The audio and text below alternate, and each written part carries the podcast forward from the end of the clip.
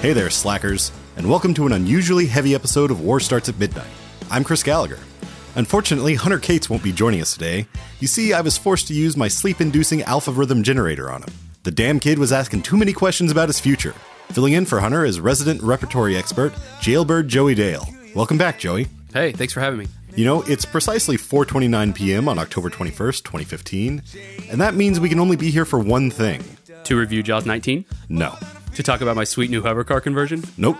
to talk about how the Cubs are going to win the World Series. Uh, maybe. This future's bullshit. Well, perhaps we can soothe your pain with a bit of boundless banter about the Back to the Future trilogy. And after that exhaustive exchange, we'll wrap up the show as we always do with some really rad recommendations. Now buckle up, because you're about to hear some serious shit. You've got to come back with me. Where? Back to the future. Are we back? We're back. What do you mean we're in the future? October 21st, 2015. Marty, we're gonna be able to see our wedding. Wow. The future. I gotta check this out, Doc. Look what happens to your son. He's a complete wimp. Don't talk to anyone. You've been looking, Bob. Don't touch anything. I need to borrow your hoverboard.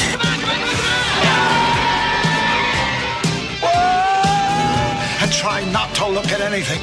I didn't invent the time machine to win at gambling. I can't lose. I invented the time machine to travel through time. Hey, Doc, I'm all for that. What's wrong with making a few bucks on the side? Now, the time continuum has been disrupted, creating an alternate 1985. There have been a few changes. It's like we're in hell or something. No, it's Hill Valley, although I can't imagine hell being much worse. but they'll all be back. Eat less slackers! Biff? Hello? Hello? Anybody home? Well, that can't be you. You're so big. Michael J. Fox, Christopher Lloyd, Michael J. Fox, More like a couple of teenagers, you know? and Michael J. Fox. Mom, is that you? Steven Spielberg presents a Robert Zemeckis film, Back to the Future, Part 2. Coming November 22nd to theaters everywhere. All right, Joey, we're here to talk about the Back to the Future trilogy because today is, after all, the day that Marty McFly comes to the future in Back to the Future 2. Um, and you are probably the biggest Back to the Future fan I know. So uh, thank you for joining me for well, this. you know, I couldn't pass up an opportunity to talk about probably my favorite trilogy ever. Suck at Star Wars fans. Those are bold words. Back to the Future. I love it. Okay. Perfect. You know, normally I have a little bit of a setup and everything up top. We have a lot to get through, so let's just dive in. Um, I think let's let's start with Back to the Future, the the OG original uh, uh, film. Um, what you we we recently re- rewatched these. Um, did you find anything different, or or you know, did you? I mean, because I assume you, like me, watched this endlessly as a child. Yeah. Was there anything as an adult that kind of uh, stuck out to you that you hadn't really noticed before, either good or bad? I don't think it really changed for me because I watched it when I was, I think the first time I saw it, I was four or five years old. Yeah, same. but I continued to watch it over and over again as I Mm-hmm. got older. So it, I would pick up different things, but by now I think Right, I've, right. I've pretty much figured it out. For me, I so I think the last time I had watched it, the last time I had watched any of the movies, like from start to finish, um, was probably when the Blu-rays came out. Yeah. and probably a long time before that. I owned it on VHS as a kid. I actually owned. Um, longtime listeners probably know this, but I owned a bootleg VHS that just had, you know, written in cursive "Back Uh-huh. to the Future" um, on it, and I mean, I watched that thing constantly. Yeah, I think all three of mine were bootlegs, and I'm pretty sure Back to the Future 3 was on an extended VHS that also had Christmas Vacation on it. Oh, So it was wow. great double like feature. an LP VHS, one of those like uh-huh. six or eight hour. It was a great Um, double feature. Yeah, so for me, like Back to the Future was the one that I watched constantly. Back to the Future 3, I would catch on TV all the time. It was a lot like uh, I was talking about, I think Terminator 2 a couple episodes back, and how like it was just, it seems like it was always on. Back to the Future 2, I didn't watch much, but I also didn't care because I didn't love it. Yeah, um, that's where you and I differ. I think. Yeah, let's let's get to that in a bit. Let's let's talk Okay. about let's talk about this this first Back to the Future. Um, I have I have one question that I'd like to start this conversation off with, and that's how the hell do you think Doc and Marty met? Tinder. like that's that's the thing. There's there's no reason, and I mean we don't. I'm grateful that we don't get the like, oh hey Marty, well we fought in Nam, or right. you know there's like no some need for a backstory. there's- there's Let's no- just throw it in there and go. yeah, there's no there's no need for it, but it is such a like bizarre like It is a why really- is this high school kid hanging out with this super sketch? He's old at that point too. I mean, Yeah. not old, old, but But he's he's not young in the 50s. right, Yeah. right. And so you've got to figure like if he's even in his 40s in the Yeah. 50s, he's in his 70s by 1985, and he's hanging out with an 18 year old kid. One one would think it's it is a little odd. But yeah, so there's I think for me watching it this time, there the things that stuck out to me the most were probably um, just how good this movie is and how like As a standalone, as as a standalone. Yeah. Yeah. And how um because it had been a few years, not like I'd seen it, you know, since entering adulthood and, Right. and whatnot, but uh it had been a few years since I'd seen it. And I watched it, you know, with a much more critical eye this time. And I'm amazed at how much holds up. I mean, there's some there's obviously some weird campy things here and there that they just have to do to Right. get this absurd story off the ground. Um, no pun intended, although I guess that would be that would That'd be, be more second one. fitting for for two. Um, but it's pretty light on its feet. It's a it's a you know light on its feet 80s comedy. There's just a, a great pace to it that um, has always been there, but I've just never really noticed like uh, the one moment that I really really stands out to me, r- really stood out to me this last time was watching when um, Marty. So like by the time Marty goes in the past and he kind of screws up his, the meeting of his parents Yeah. because he pushes his father, the peeping tom, out of the way of his mother or of his grandfather's car. if you want to talk about things I just totally went over my head as a kid, yeah, No George is a creep. George is really like. And, and which is perfect for Crispin Glover, Yeah. who is who is really good in this movie. By the way, it's Yeah. it's a shame that he didn't do Get the second the second one, one yeah. because I think there would have been more room to develop that character further had he been there. But instead, they're like, oh well, we kind of have to have we kind of have to have the character there, but only as a background, Yeah. you know, sort of sort of character. And I I think he's really good in this.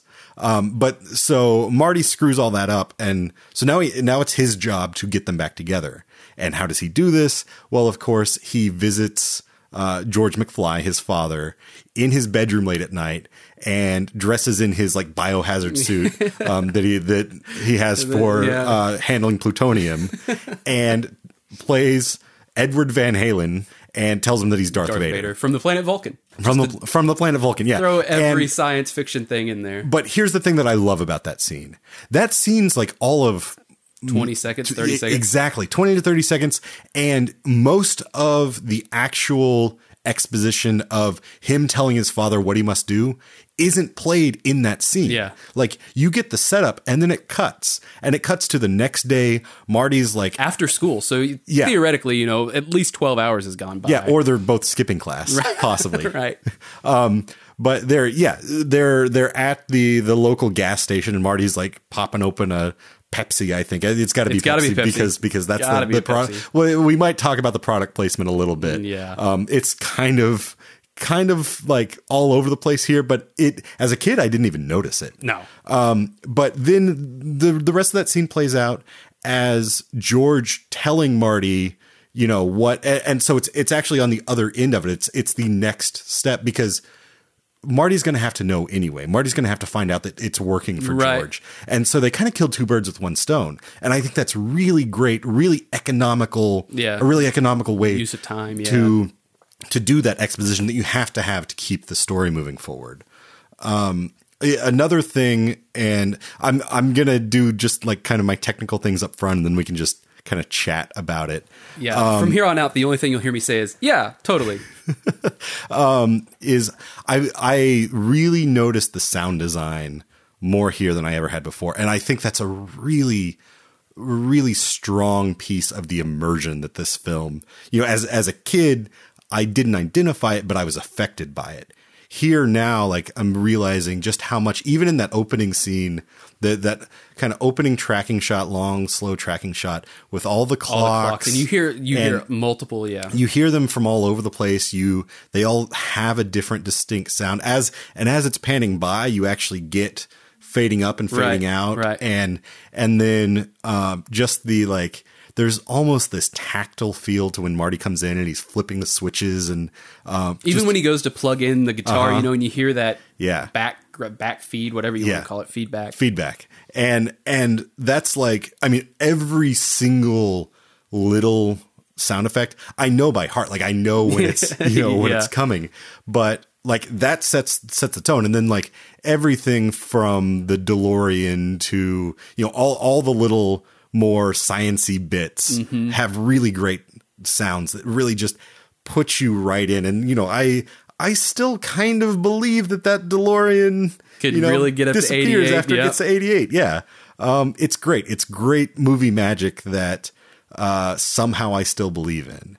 And uh even even in being able to identify why like i appreciate it that much more because it does hold up quite a bit um let's so let's talk about i mean this is not going to be like a review review like like normal because this Because is a movie I'm not smart enough for that. well this is a movie that we've seen Too many times to count. Definitely, definitely in the double digits. I mean, honestly, I've probably seen Back to the Future. I I don't even know where to like. I don't want to put a number on. I don't Yeah. want to put a number on. Yeah, it's it would not be out of the question to say over fifty times.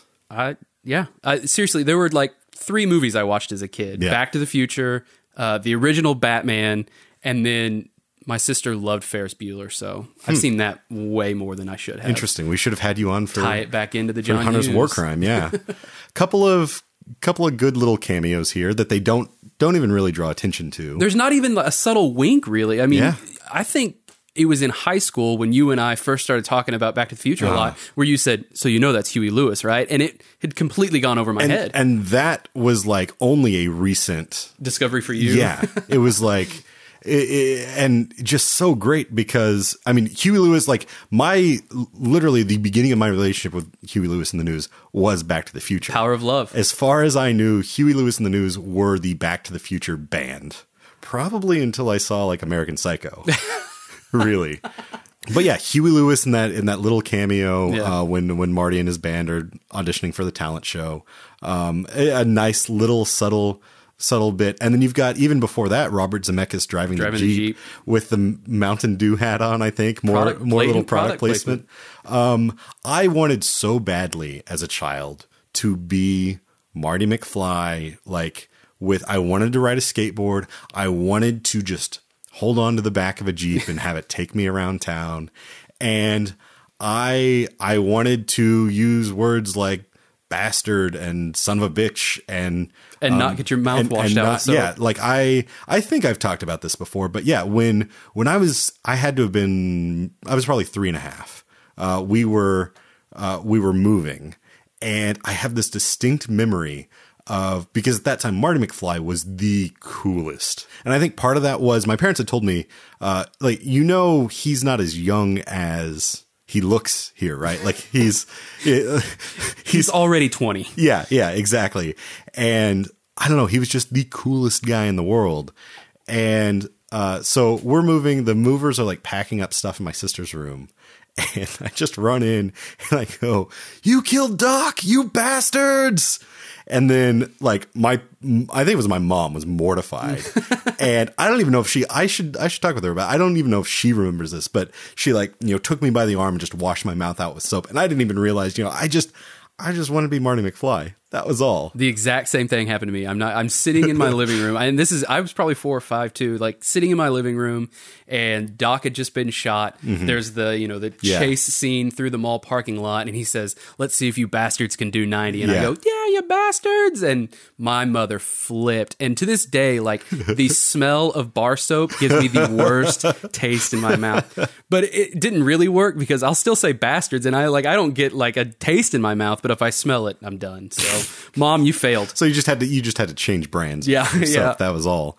Uh, so a, a couple other little things. I mean, do you is there anything that you particularly wanted to talk about with this the OG Back to the Future. I think, you know, what I admire the most are just all of the little things, like how it's Twin Pines Mall at the beginning. Yeah, he yeah. runs over the pine tree, and then, you know, at the end, it's Lone Pines Mall. oh, you mean, so you many mean how those- it predicted 9/11? No, we're not talking about that. if I'll I'll put I'll just put in the show notes. There's this video of a guy who um it's what like 15 20 minutes. It's pretty long. I made it through five minutes max. it's uh you should watch the whole thing. Nope, not going to do it. Uh, but he tries to tie together how Robert Zemeckis predicted 9/11 uh, with Back to the Future. And if you like that one, you can also watch the hour long version. Well, the hour long one about tying in the Illuminati and aliens. I'm not doing that either. Um, but here's here's the big like he recently re-edited and re-released the Back to the Future one to Robert include- Zemeckis did, right? Right, right. Um, to include actually stuff about like basically his conclusion is, and Robert Zemeckis is now in October of 2015 releasing The Walk, a movie about a guy walking between the twin towers. Um, uh, Philippe Petit or whatever. Uh, that that sounds. You right. mean JGL? Joseph, Joseph Gordon-Levitt walking between, is. yeah. Um, and so he's like, obviously, this is all. But I mean, it's. I just love the. Did you at least get to the point where he says, "Look, there's even 9/11 on the screen"? No, but you pointed it out to me when we watched it. Okay, yeah, that's right. Um, it's it's a fun like it's a fun watch just because he's grasping so hard, and he keeps going back to the smallest minutia that means absolutely nothing, and being like, obviously, this is the. it's even worse in the in the hour long one. He he spends a long time talking about the sports almanac and how and how that's the main link to proving that it is all about Oh, aliens and, and an alien cover up and whatever. And uh, it's it's a good watch. Anyway, uh, what were we talking about? What was the You know, just oh the, that we the, the little the little Yeah, things little like the things, like the. Lone Pines Mall? Yeah, uh, that's that's always been like that's one of those things. If someone makes a Lone Pines Mall uh, joke just offhand, I'm like, yeah, you're a you're, You're a cool dude. Yeah, you're, we could get along. We're we're kindred spirits. Yeah, for sure. Um, back to Doc and Marty's relationship. You notice that Doc, whenever um, they first like finally come together for the first time on screen, Doc calls Marty at like 1.30 in the morning or whatever at home. Um, just a just a question. Do you think Marty has a private line, or do you think Doc's a total asshole? You know what? I, I hope for the sake of my childhood that Marty has a private line, but uh, maybe Doc's just a jerk. Well, here's here's what I think. Doc, and I think we'll get into this once we kind of move to ta discussing the the trilogy as a whole. But I think Doc is eccentric enough in the first one. Yeah. Um, for it to just be like he's totally unaware of of anything, and he's and you know Marty's parents are also kind of terrible parents. So Well, yeah. they're like, there's no way George is going to come in and, and be like, now Marty, you, your 70 year old friend who keeps calling you and George has to finish that report for Biff before he can, Yeah. you know, before work on Monday. So- exactly. So, uh, they're they're probably fine, but that that did strike me this time. It's just like that that seems really rude. and that's one of those things as a kid, you're just, you accept it, you move on. But Yeah, as, as an adult, you're just- like, It's just a- 70 year old man called my 18 year old son at 1.30 in the morning. yeah, no, i exactly. It's it's it's weird, but um, I kind of like I like I like the weirdness of it. Yeah. Okay, here's another thing that uh, it's probably the biggest mystery of the entire trilogy. Um, so Marty has a, and it's established before he goes back into the past that Marty has this uncle Joey, uh, Jailbird Joey, who is actually in 1985. He's supposed to be getting out of jail. He Didn't doesn't get parole. Doesn't, doesn't make parole, and This cake won't go to waste. yeah. So the yeah the little homemade cake, uh, Which, if that's a homemade cake, um, Lorraine. Lorraine is really missing out on her true calling as a cake decorator. She is. because that thing is Well, even as a child, I noticed it's like that, that's a pretty well designed but it looks it looks like it is homemade. It but does. she's probably too much of a lush to keep up a business. even like that's Lorraine is even when like they get the good future, she's still kind of a lush. Like she's still, Do they imply that? I think so. Because I remember them coming in from the tennis match, but Yeah. No, I think no. See, I think that's why he says, "Mom, you look so thin." because she's, She's not she's boozing up. anymore, Or maybe maybe so, or maybe it's just because they've taken up tennis now because Right. that's what happens. Yeah, I, I prefer to think that she gave up the booze. Uh huh. all because of some guy she met for one week in 1955. Right. Well, and who gave him really good advice about not punishing your child if he accidentally sets the carpet on fire. Which is one of those things like you look back and you go, so they met this guy named Marty. 30 years or 15 years later, they decide to name their kid Marty, And then he suddenly lights the looks- rug on fire. And oh, okay. And then when And- he's and then 18, looks looks, just like him. like him. And everyone, you know, the argument is, oh, you're not going to remember some guy you met Yeah. 30 years ago. But but it's well, it is probably part of you know the story that they tell about their relationship. now. Yeah. because I bet they probably didn't really tell a story. I guess Lorraine kind of tells a the at the enchantment under the sea dance. You know, his his sister uh, kind of recounts, What's, but what's a dance? Do you mean the rhythmic ceremonial ritual? Yeah, that thing. Okay, so let's actually let's start kind of blurring the lines of all three of these. Something I would like to talk about. So you brought up the weirdness of The eccentricities of Doc. well, no, the the weirdness of the Marty like being their child. Oh, and yeah. all of that. Um, one thing that I noticed for the first time in watching all three of these, Marty's son looks exactly like him. His great grandfather, I think it is, Yeah. looks exactly like him. Yeah. His father does not. His daughter looks exactly like him as well His daughter. in the future. That's Marty. I That's, don't. that's Michael J. Fox. I've never caught that. I've never. That's Michael J. Fox. He played he played the the Okay. dad. He played Marty. He played Marty Jr. and he played the girl. And I'm sure it's Martina or something yeah, like that. which but- is bad. Well, but yeah. I mean, but it's par for the course for Right. two. But here's here's my thing, and and his mother, um, his mother looks the same in the past as, or his his great grandmother looks the same as his mother. So here's my theory: maybe actually his father isn't his father. what are you trying to say? I, I'm trying to imply that maybe Biff is his father. I don't know. Something like his because if if the genes go back that far and his great grandmother looks exactly like his mother and his great grandfather looks exactly like him. I think you and spent George, way too much time watching that Illuminati 9/11 video. You just need to accept the George- cinematic Well, magic otherwise, otherwise, what's the other option? That they're actually that it's a movie and they wanted the ham fist in Marty being everyone. Well, or but then why did his mother have to play his great grandmother? Because Lea Thompson gets like five minutes of airtime in that. That's fair. I'm just saying it's a little incesty. Although those themes run throughout the first one a bit too. So I don't know who's know. who's to say. Um, okay, so we actually got uh, way off track on Way this. off track. Uh, Jailbird Joey.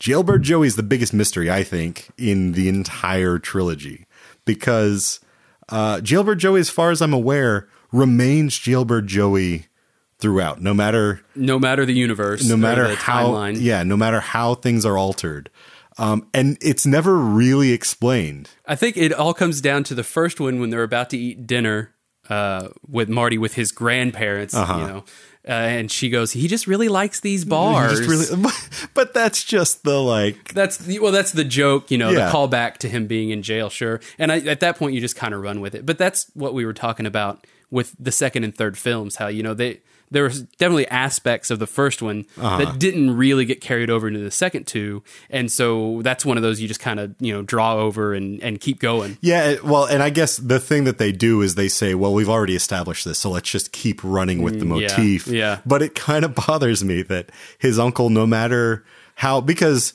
i mean a, a part of the like end thesis of uh the first back to the future is like you know you're capable of changing your changing your future and changing it for the better and that sort of thing um, i mean and crispin glover reads it as money will make you happy Yeah, um, which is I think there's probably a little bit of that in here. I mean, it is a movie made in the '80s, so there's there's definitely some yeah.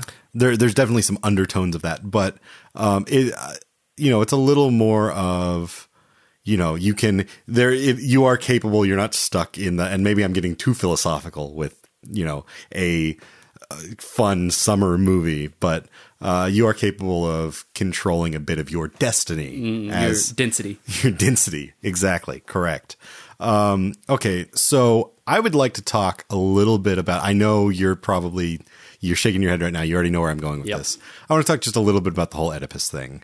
Um, you, what do you, you, you think that No, no, no, no. you even, you start this. I- you put your theory I know. out there. Well, here's I I I don't think it's strong, but it is it is kind of creepy. The the whole his mother coming on strong to him. And then, but you wash it all away when she says, "When I kiss you, it feels like I'm kissing my brother." And it's not like he's actively trying. He's to not. make the moves on No, her at he's all. not. He does he does think like, "Mom, you're kind of hot." No, he doesn't even say that. Uh, Where is that even implied? No, I think uh, at some point there is a. He doesn't say, "Mom, you're kind of hot." but Right. I can't remember if it's. It might be the very first, like when he's in her bed, and he goes, Mom, you're so.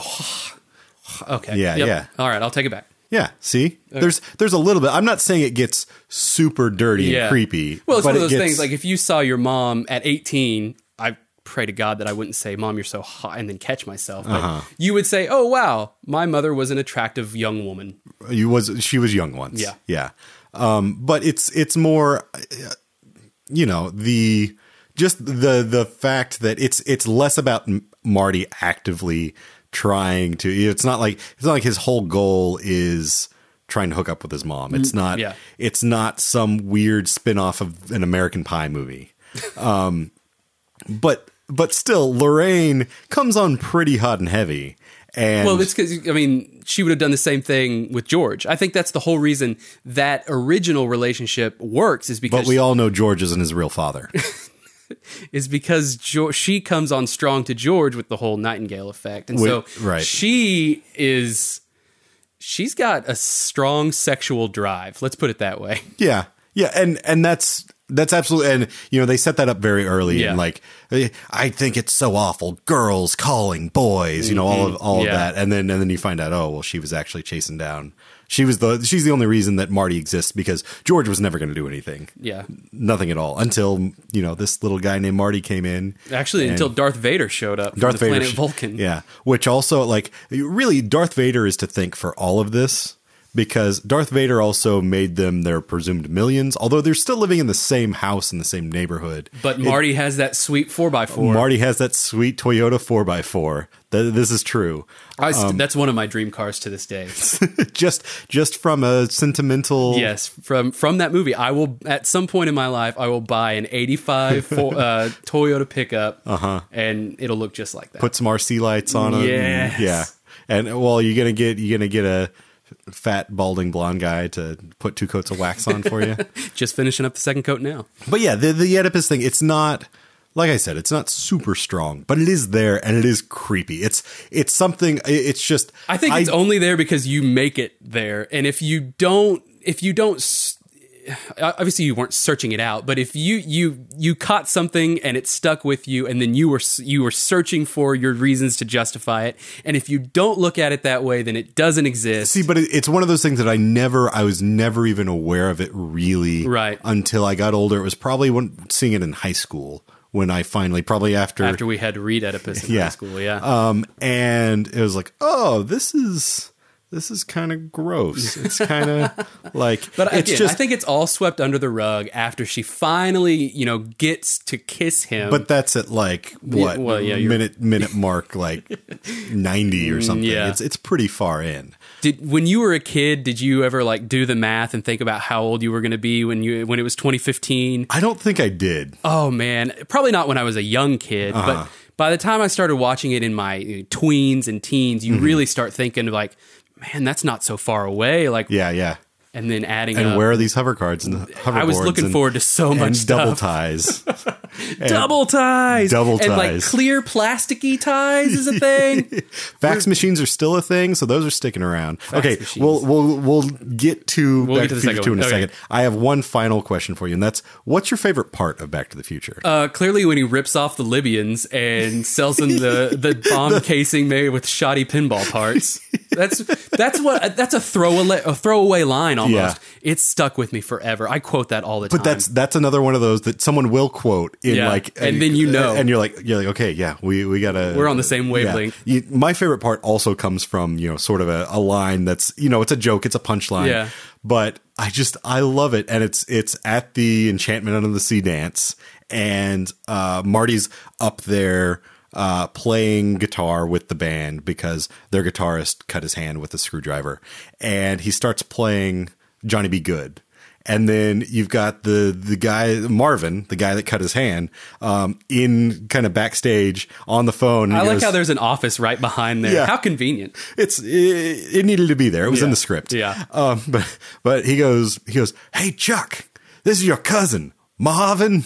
Marvin Berry, you know that new sound you've been looking for? Well, listen to this. So there's And- like two different types of uh, of copyright infringement there too, right? Because you know Marty's ripping off Johnny B. Goode from Mm-hmm. from Chuck, and then Chuck is essentially ripping it off from himself. Right, right. I hadn't thought man. about that. But then what about what about the whole? Do we not get Star Wars in this future because because George writes because a book George instead. writes a book about Darth Vader? You know, That's from curious. from our opening uh, opening scene, I'm clearly okay with that. yeah, obviously. you actually like this future better, I think. This is other than the Cubs winning the World Series. This is the best future possible for me. Okay, Flying that's, cars, That's a good. That's a good segue into two. Um, let's let's talk about two a little bit.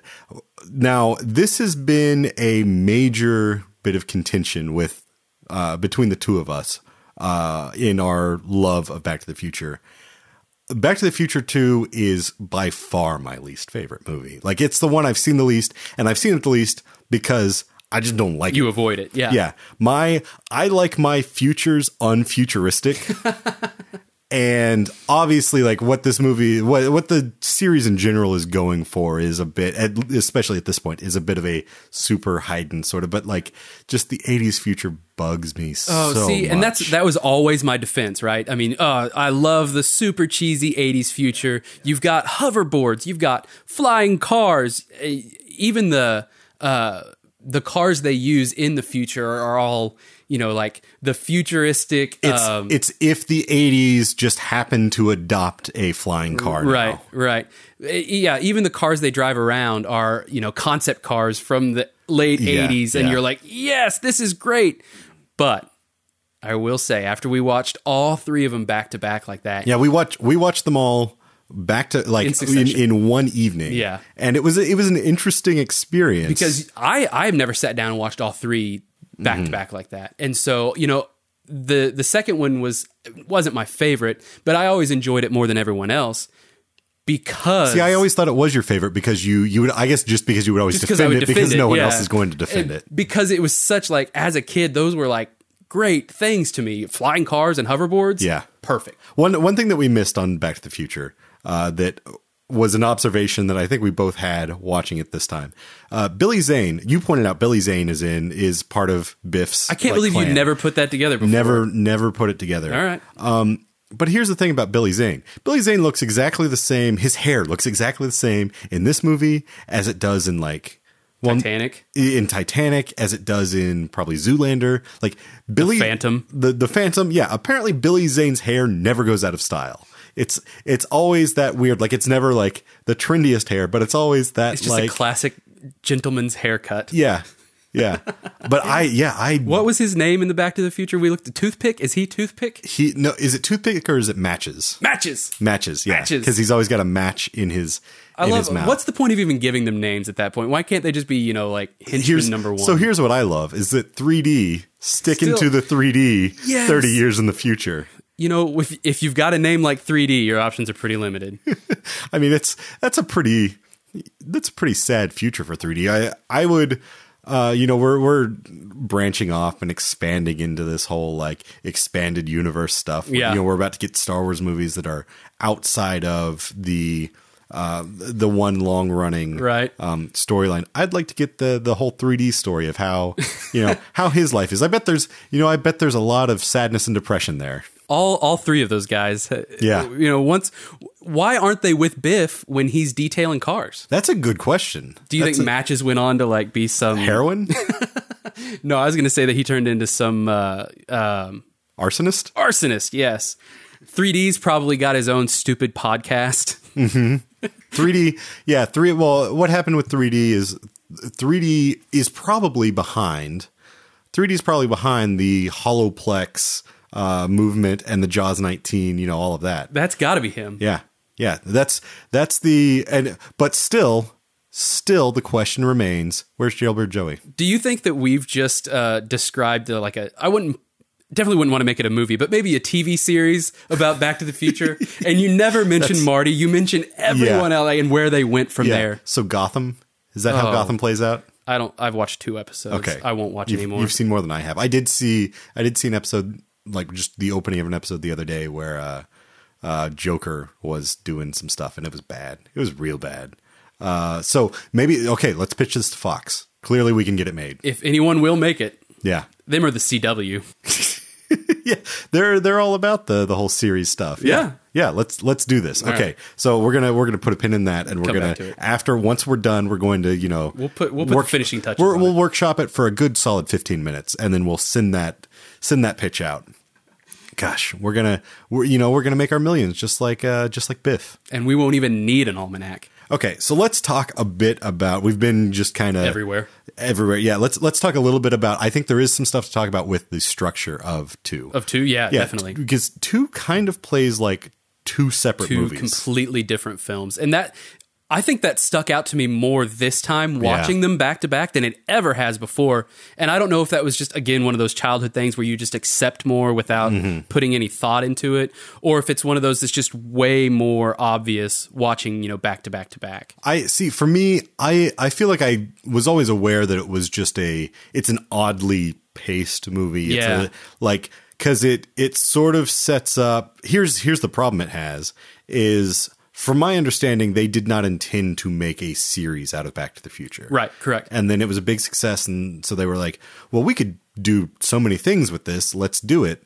And so then they do, they, they start back exactly where, and maybe this is the problem. Maybe they shouldn't have started with that. They should have allowed the ending of Back to the Future to just be its own, you know, they go and do that adventure. Yeah. And then, and then come to another, you know, something completely different. Actually, I think this would be a good point, like like what you were talking about in the first one, where you get the exposition of you know Darth's encounter with Yeah, yeah. George.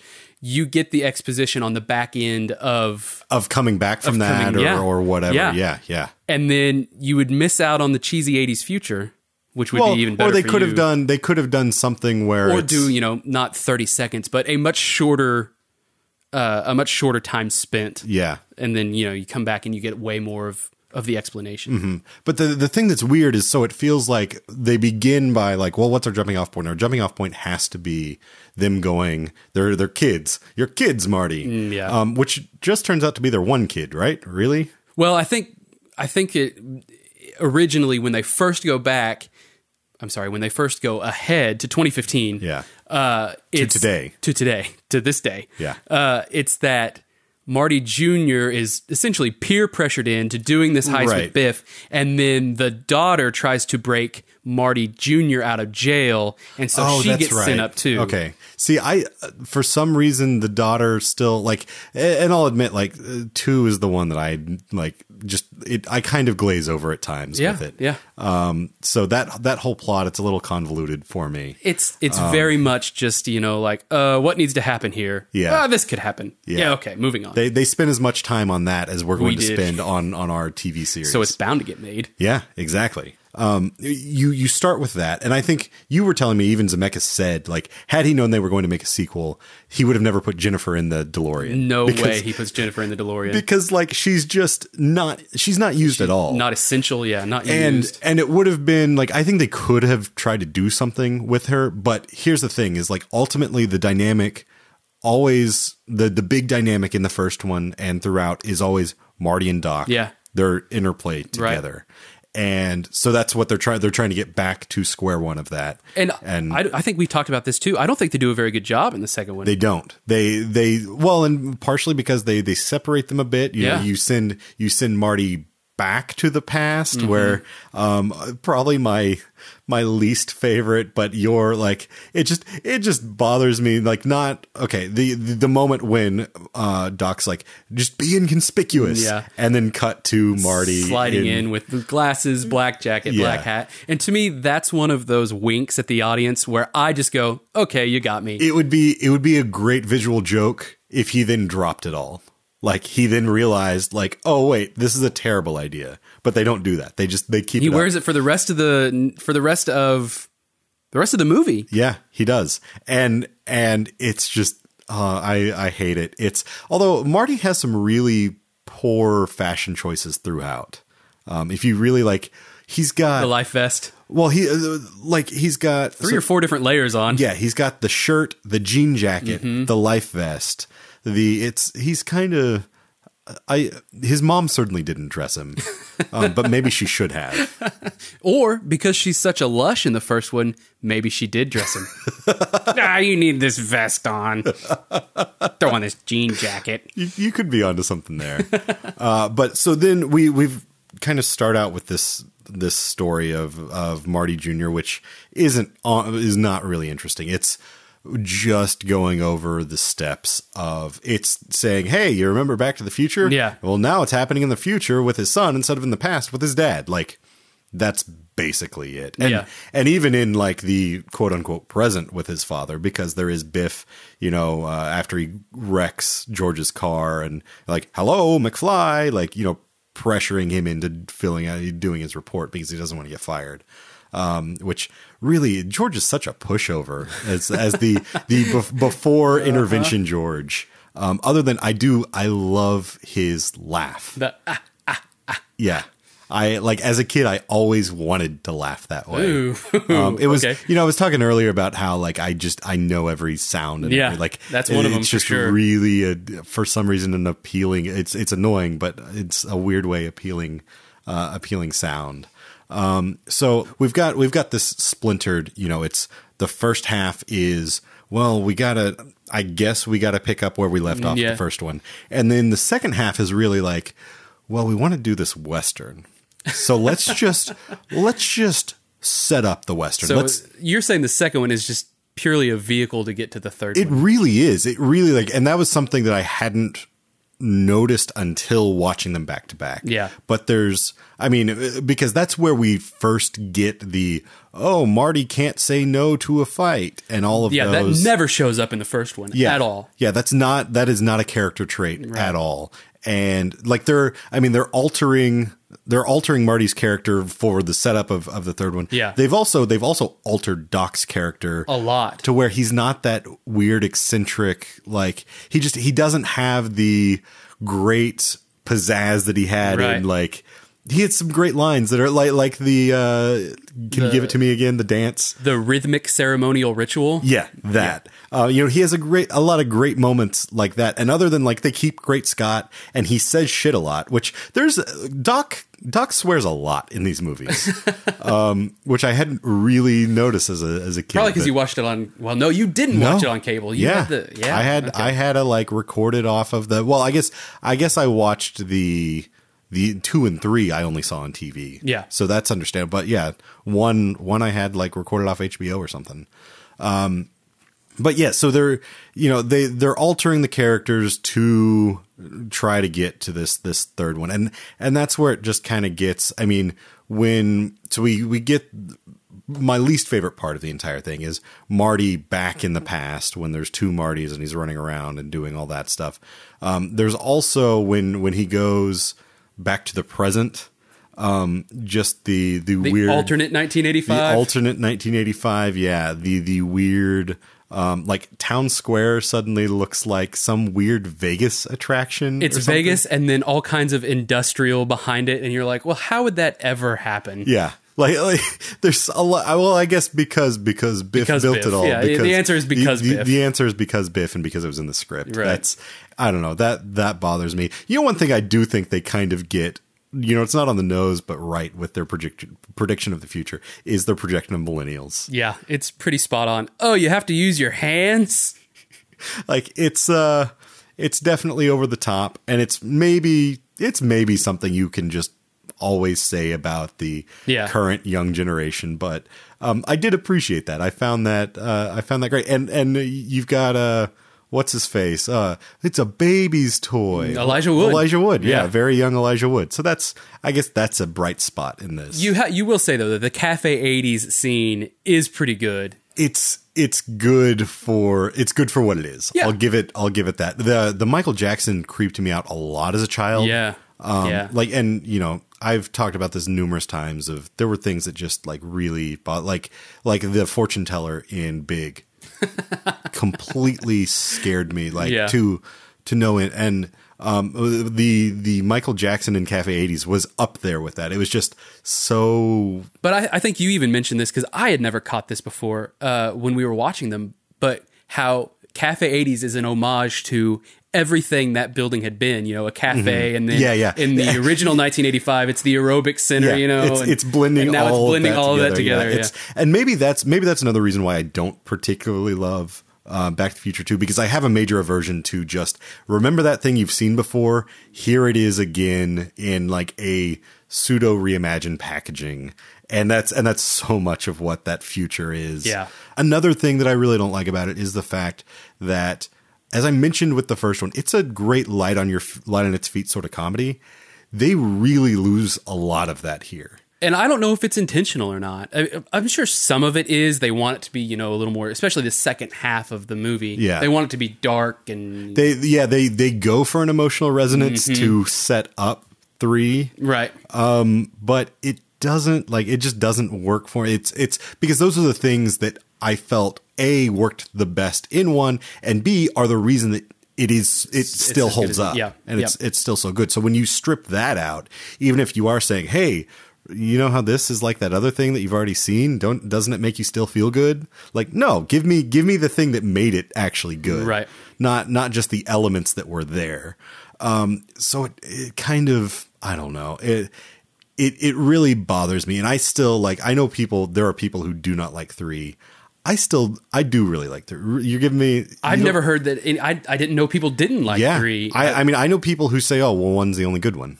You know, I, I, I love three. I do think. Okay, so here's here's the thing. We we should probably get to three. I don't know if there's much more to talk about. Talk about two. One thing. I'll, I'll let me let me complain about. Uh, my last final real complaint about Okay. two, and then I'll let you conclude with. I, I think you have a couple Yeah, things to yeah. to hit on. Um, the ending of two is abysmal. Like ending with a trailer. but I'm back from the future.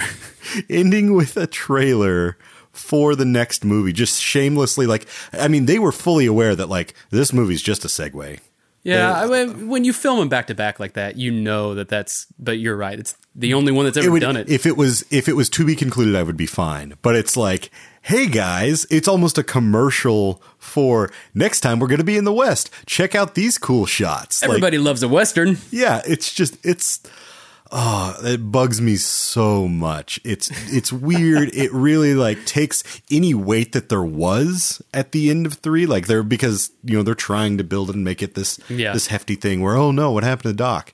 And um they they totally undermine it with like oh no fun fun western time. Tune in tune in next time kids.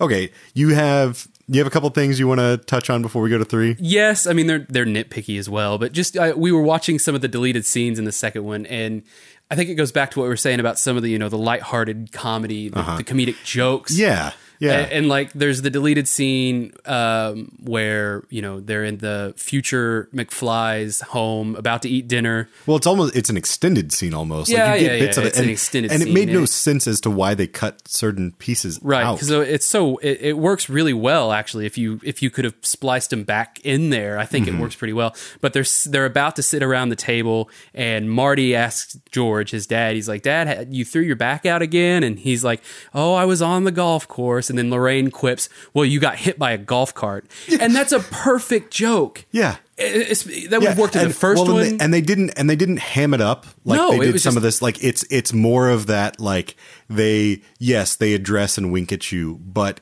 it's actually it's one of the more subtle things that they do to make reference, and they took it out. yeah.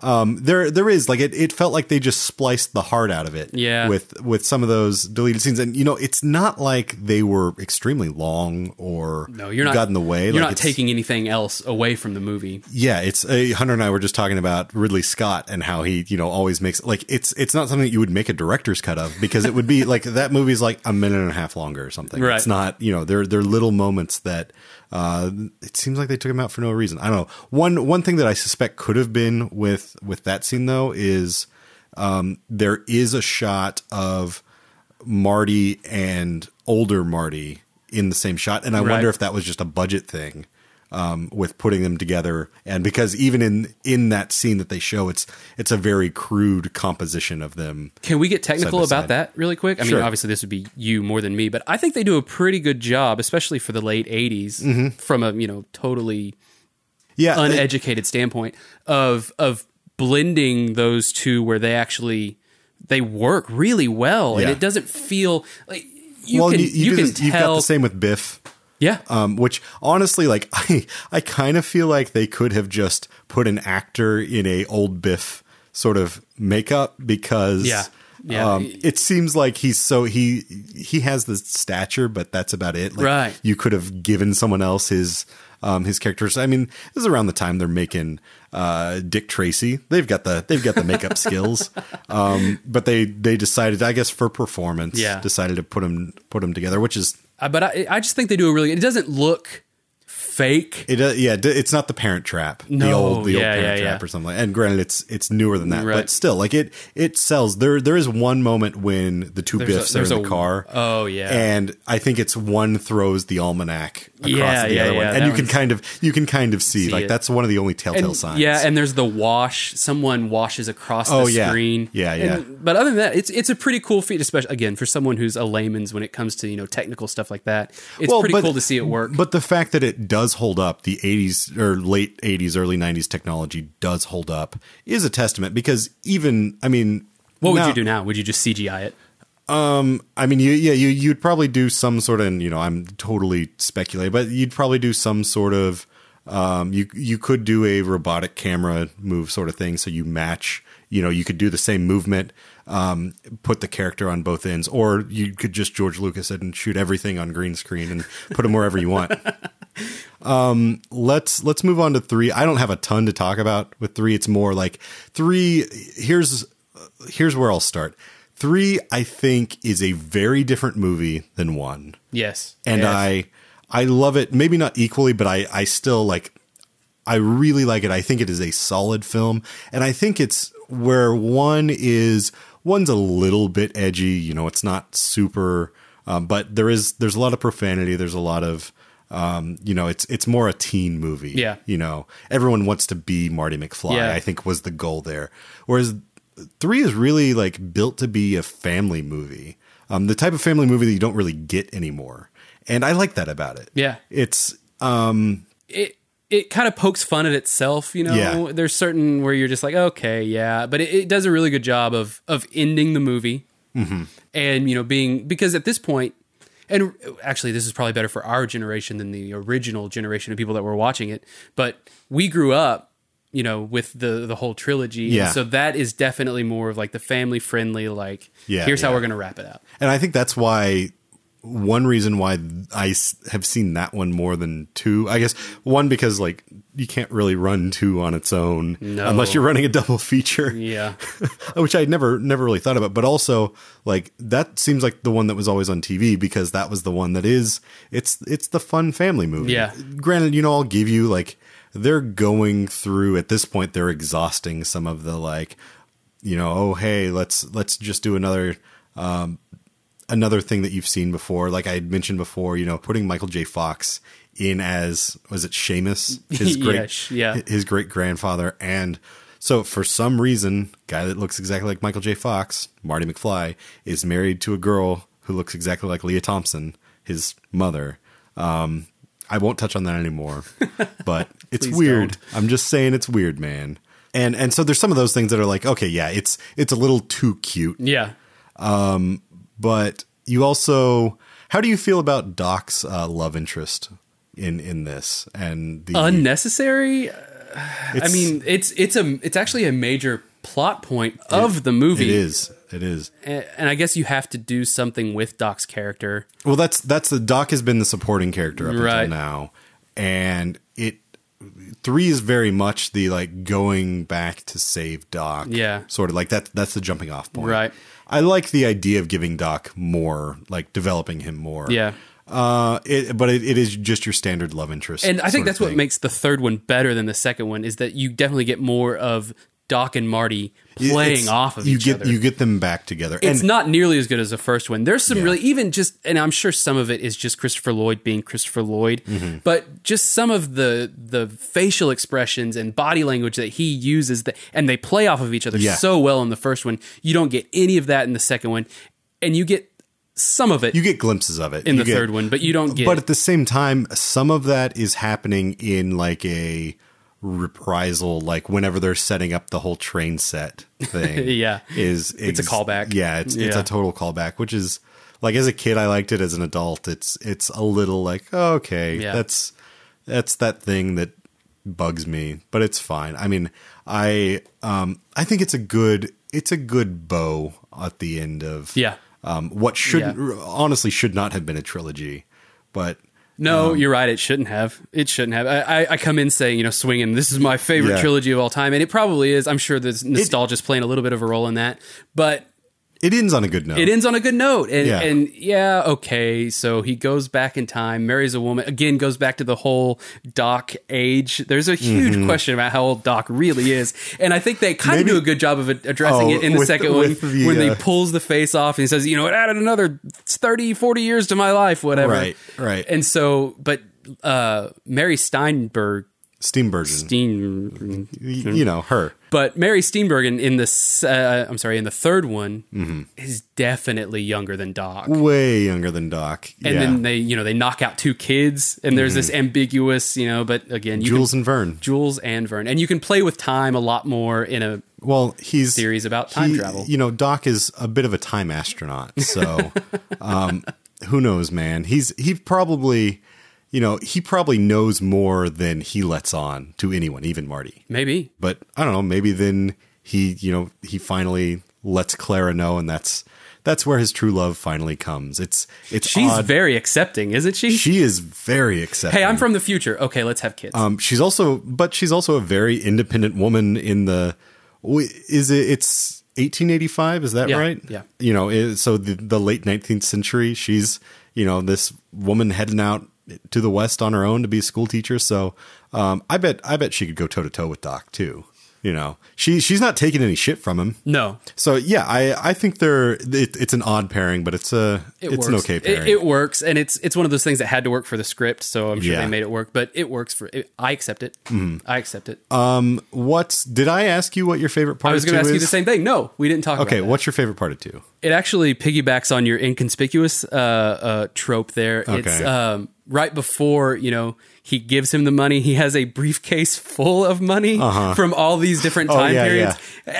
Which How does he get the money? Like, Proves- hey, I've got these quarters from 2006. Pay no attention to that. proves my theory that Doc, you know, has has a lot more experience than he lets on to anyone. I mean, That's true. Dude, That's dude is capable of time travel. Like he's fixed all of his. He's even put the Mister Fusion on the, Yeah. the DeLorean and everything. Like he's probably been places far beyond That's what, true, what we actually see. As the audience, you know, one ends, two begins, and they're right back in the same spot. But Mm-hmm.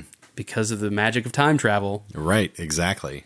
So my favorite part of, of two is actually just the leading up to it's it's a direct allusion to uh, the end of three, and it's uh, Biff is in his giant uh, penthouse Suite, pe- penthouse yeah. suite in in his casino. He's watching the good, the bad, and the ugly. with two topless women who neither of them are Lorraine, which is totally acceptable if you're a scumbag named Biff. But, but that's I mean that's another thing of like that. I feel like that would have never flown in the first one. yeah, like they would have been more subtle at least Yeah. or it was it just makes give me gives me bad feelings Yeah. i don't i don't like it but um he's he's watching the good bad and the ugly and what's the you know the quote probably- bulletproof vest, brilliant, great yeah. stuff. yeah um i love i love that like i did not realize for a very long time that that was a direct reference. Either. Probably because actually you know it's it's not the good the bad and the ugly. It's uh, fistful of dollars. Yeah. um because it's the yeah it's the three-way uh standoff. In good, the bad, and the ugly. But yeah, watching Fistful of Dollars, Bulletproof Vest, brilliant, and that's exactly what Marty does. You know, in the end of three, and he tells everyone that his name is Clint Eastwood. So it's you know, I like that. That's a that's a point of you know tying things together that I do kind of Yeah. kind of like, and it's and it's directly setting up. three. Right. I mean, yeah, they a- knew what they were doing at that point. So it's, Yeah. it's a lot easier to tie stuff in than it is from like one to three, where Yeah. you're having to really stretch to make some of those callbacks. Yeah. Um, I, you know, honestly, I feel like I'm at about an end on this. Is there anything else on three that, that you have, or are we, I'm pretty good to wrap up. Yeah. Um, do you have a favorite part in three? Yeah. So Doc is, you know, in the bar. He's just broken up with Clara. It's it's the night before they have to go back to the future, and he's having he hasn't even taken a drink yet of any alcoholic substance. And uh, he goes, he's talking to the old timers about about the future, Yeah, and, you yeah. know, not having horses. Everybody drives automobiles, and how Right. The, the, people- just the preposterous. yeah, run for fun. What kind of fun do you call that? It's a great, and it's not. We thought it was um, Oh, yeah. Slim yeah, yeah. Pickens, Yeah. and you- it you- wasn't. I you thought, it was Slim, Pickens. and it wasn't. I Yeah. had to look it up. It wasn't. He's doing, he's doing. But he's a bit doing of a Slim Pickens, yeah. And so it's just a great nod to some of those, you know, older Western type themes, and then Yeah, you throw in the future, and it's, it's just great. I love it. So mine's mine's slightly different than this, although it's from basically the same scene. And Yeah. it's it's when Marty comes in and he's he's doing his whole thing, and then Marty's like, "How many has he had?" And the bartender's like, "None. That's his first one. And he's just been holding it."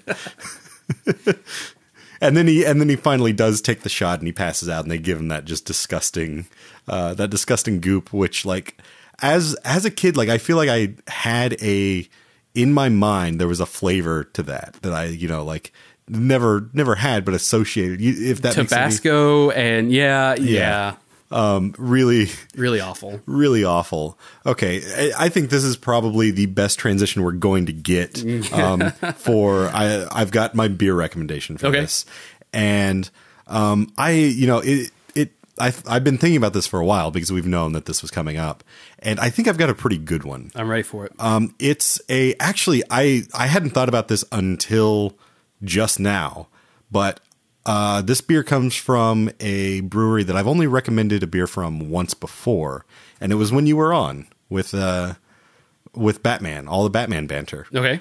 And this one is so that one was uh curmudgeon old ale, which I felt fit with with Batman very well.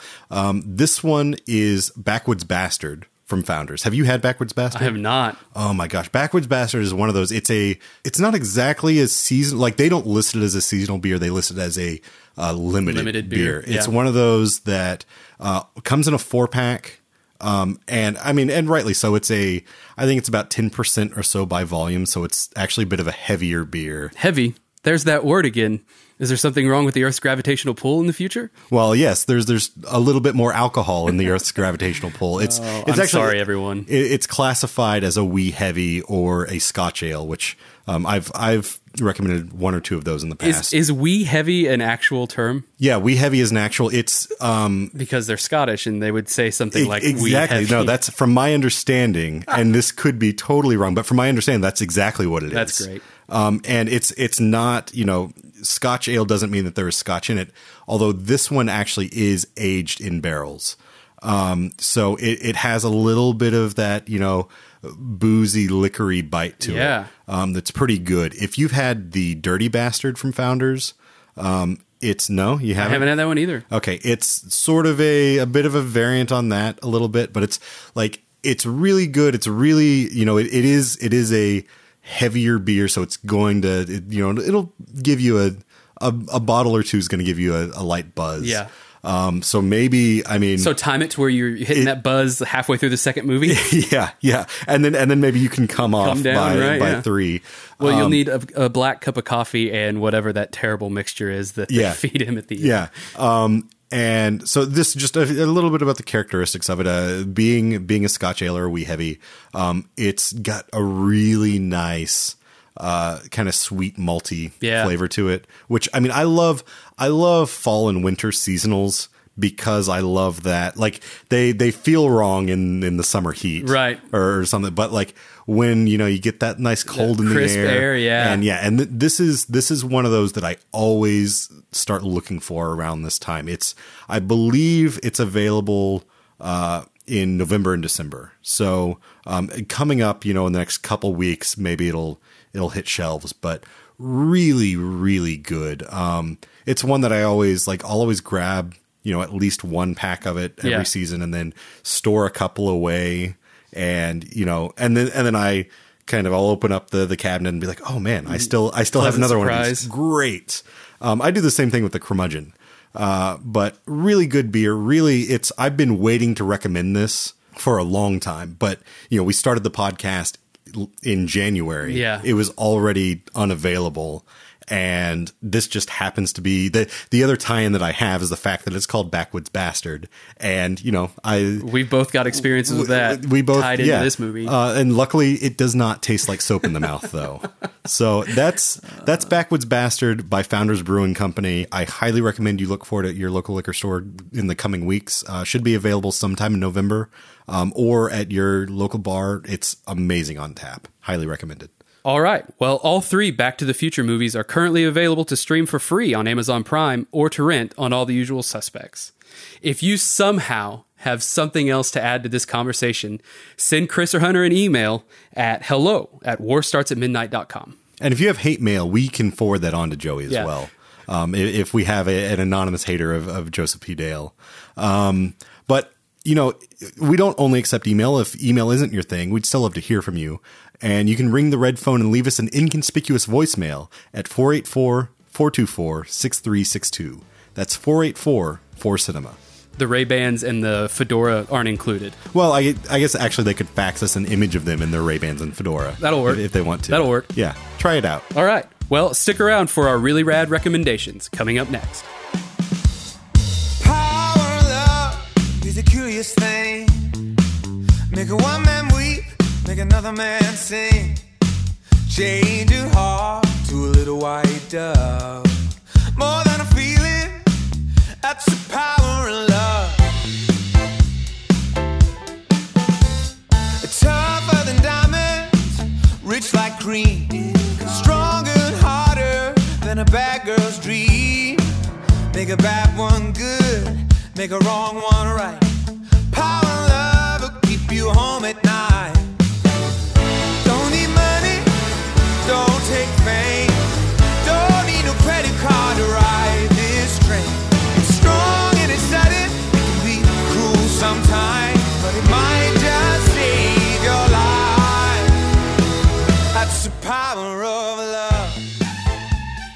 Right, Joey, it's recommendation time again. Um, I'm wondering what you have. Maybe, maybe is it that short-lived Fox Back to the Future cartoon? I only slightly remember that as a kid. I remember it being bad even as a kid. Really? Yeah. I think the thing I remember most from that is the tie-in with McDonald's. I That's- believe. Yes, exactly. Okay. I, I had a DeLorean. I did had too. like you backed it, up and then it, made- sparked made or whatever. sparks, Yeah, yeah. totally. I think that's Yeah. the thing I remember most about That that was the best part of it, I believe. Okay. Uh, is that so? Is that your recommendation?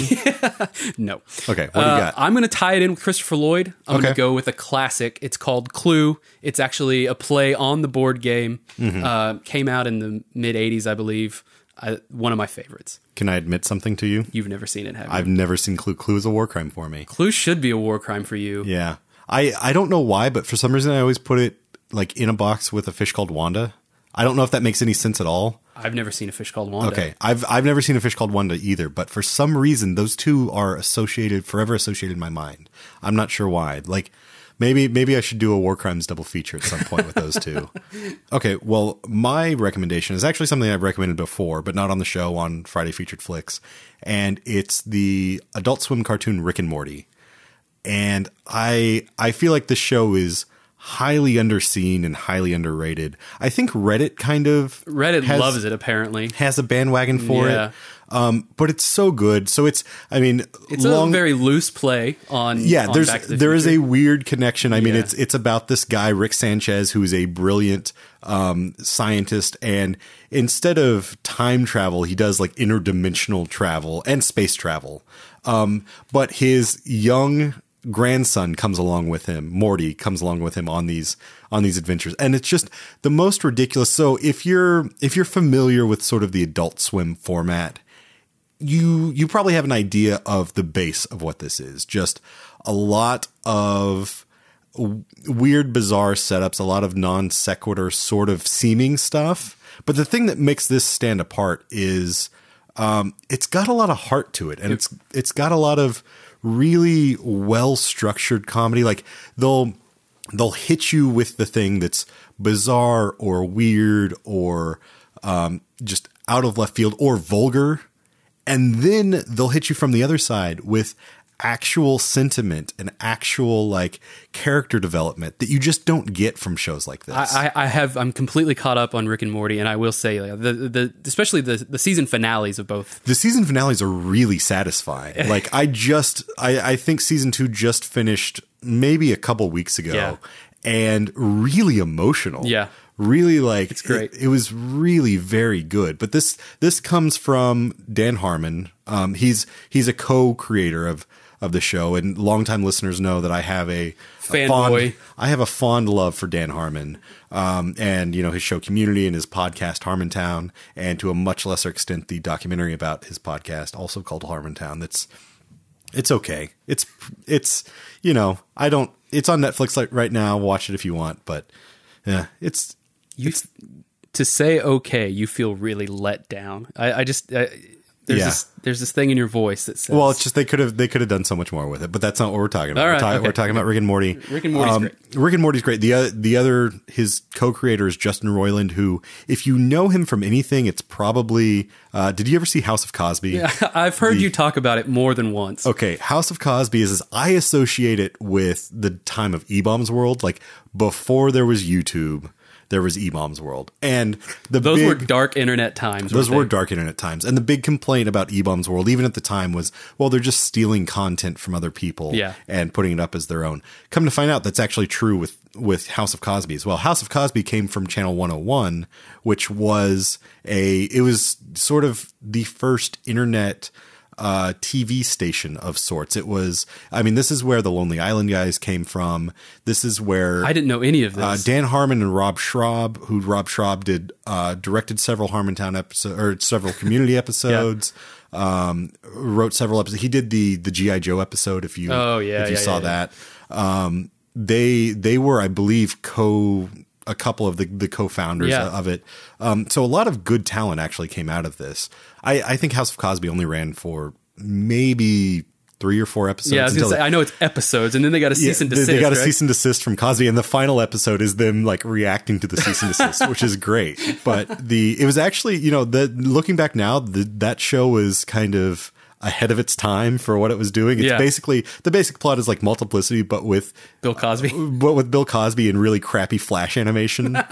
um, I think you can find it maybe on YouTube or you know an eighth generation um, transcode of it of it somewhere. Just be prepared for another cease and desist order. it's, it's it's pretty good, but Rick and Morty is just it's some of honestly I I say this with zero hyperbole. Uh, Rick and Morty is some of the best television on TV right now for my money. It just it hits a real sweet spot for me where it's mixing highbrow and lowbrow. It's mixing just going for you know really you know kind of crude jokes with going for real emotional they do a very good job of balancing the crude jokes with high, like you said, highbrow and and emotional aspects that are. It, it makes it. I don't. It makes it compelling cartoon television. I, I don't know how. Yeah, to, it's it's better than it has any right to be, especially Exactly. for like what the base content is, what what time slot it's appearing. You know, it's like Yeah. at eleven thirty on a Sunday, eleven thirty p.m. on a Sunday show. Um, just so good, and it's currently streaming now on Hulu. The first season uh, for free. the The second season just wrapped up. I imagine it will be. It it may be in reruns. I'm not sure on. yeah, I don't know how they do that. uh, Sunday nights on Adult Swim. Um, it'll be, it should be, I imagine when season three comes around, it will be on Hulu as well. But highly, highly recommend this show. Um, if you have the means of watching it, I, I really, I mean, if you like, if you like all those combinations of things that I've, I've given you, there's no way that you're going to dislike uh, Rick and Morty. So check it out. And that's a wrap for another episode of War Starts at Midnight.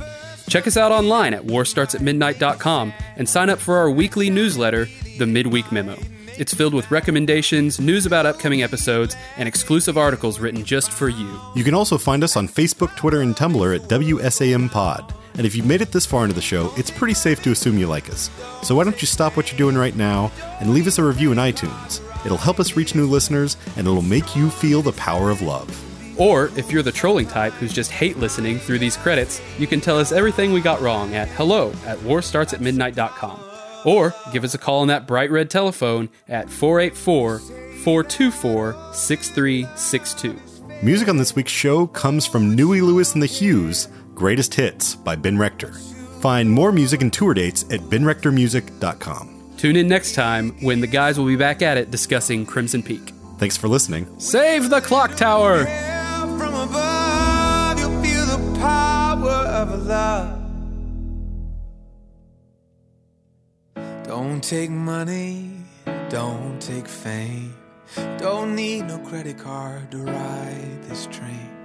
Strong and it's exciting, it can be cruel sometimes, but it might just save your life.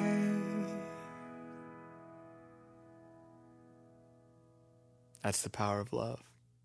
Every time I watched the second one, since I was, you know, knee high to a grasshopper, I always thought, well, no, if some punk little girl is going to be like, keep it, I got a pit bull now, I would take it from her because I am a man.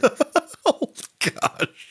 Well, I, I don't mean that in a sex. You know, I just Yeah, mean like, yeah, yeah. no, kid, here's your little hoverboard back. Give me the one with rockets. Yeah, yeah. also, give me the power pack. You need power!